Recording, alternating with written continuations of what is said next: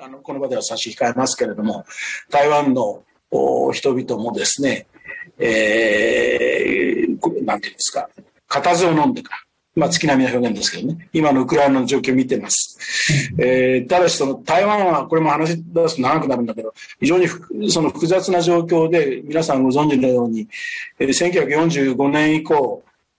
大陸からですね、えー、共産党と内戦で、はいえー、の結果、その敗退した中国国民党蒋介石を人に、えーまあ、乗り込んできて、えー、それは今日に至るまでその中華民国というね、えー、国家が継続して日本は残念ながら1972年に国交を断絶しちゃったわけですけれども、そういうその中国大陸そのものの勢力が人口のまあ10%前後としてもですね、現にいる。で、他方、その、何百年も前から、あるいは何何千年も前から台湾で暮らしている、いわゆるあの、先住民の人々。まあ、こちらの言葉では原住民というんですけど、別に差別的な意味じゃない。えー、そしてその大陸から、その新朝の時から、あるいは先の大戦前まで含めて移民してきた大陸からの、いわゆる漢民族の人たちがいて、その、まあ表現難しいんだけど、その、先住民、原住民の人たちと根血がかなり進んでるわけですね。例えば蔡英文総統にしたって4分の1は原住民の血が入ってるわけですよね。非常にあの民族的なその分類から言っても非常に複雑だし、政治的には中国国民党、台湾国民党じゃないですよ、ね。中国国民党がやはり非常に衰えたりとはいえ大変な力を持ってるわけで。で、蔡英文さんの現在の民進党の政権、民進党政権にしても、必ずしもそのマジョリティの支持を得てるわけではない。大体 3, 3割、3割、間4割っていう感じです。したがって、遠い将来、私はまあ台湾の一友人として、台湾の人々はいずれその、お台まあ、いわば台湾共和国としてね、リパブリック・オブ・台湾として、えー、本当の意味での事実上独立した国家だけれども、残念ながら国家承認、多くの国がしてない現状が現にあるわけだから、国連のメンバーからも抜けちゃったし、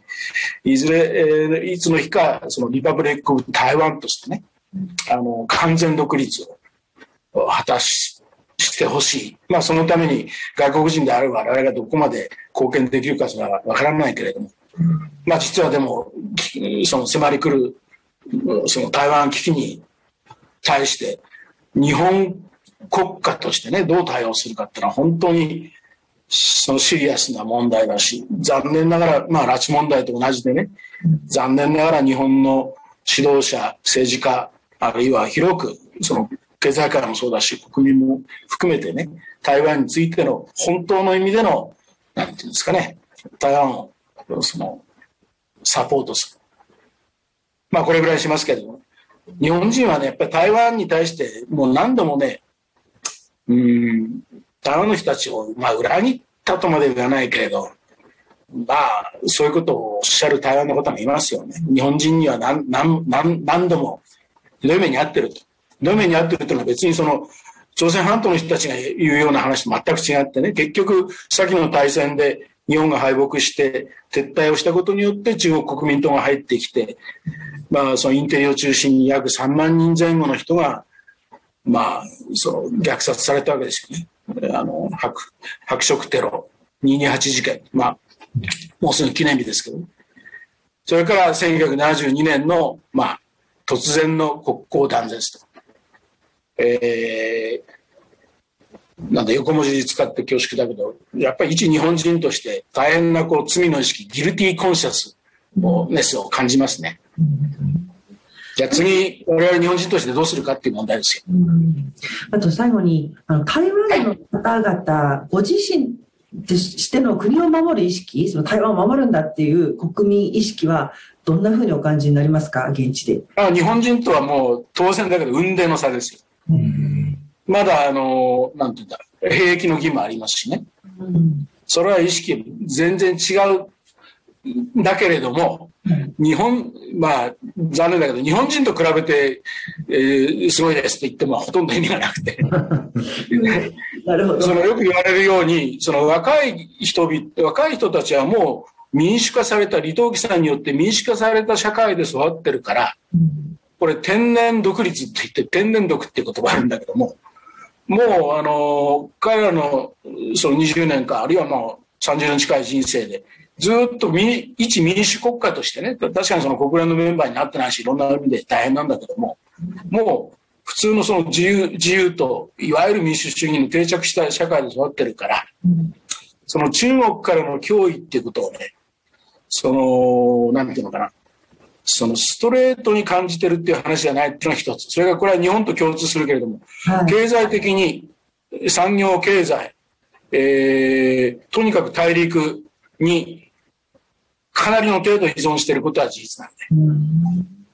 これは日本とある意味で類似した状況です。うん、という意味においてね、本当の意味での危機感がどこまであるかってちょっと疑問だったんだけども、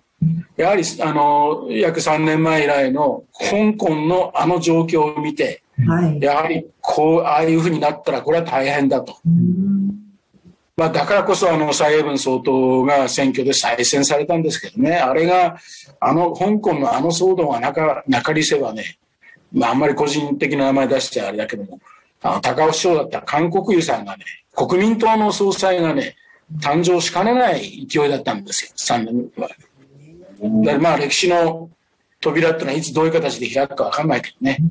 まあ、うん、まあすいません、長くなりましたけど、そんな感じです。だから非常にこう、ございます。両方の要素があるって感じです、ね。うんはい、今日はあの、はい、師匠の梅原さんに現在の台湾の様子を伺いました。来週は拉致問題についてがっつり伺います。あ、そうですか。はい。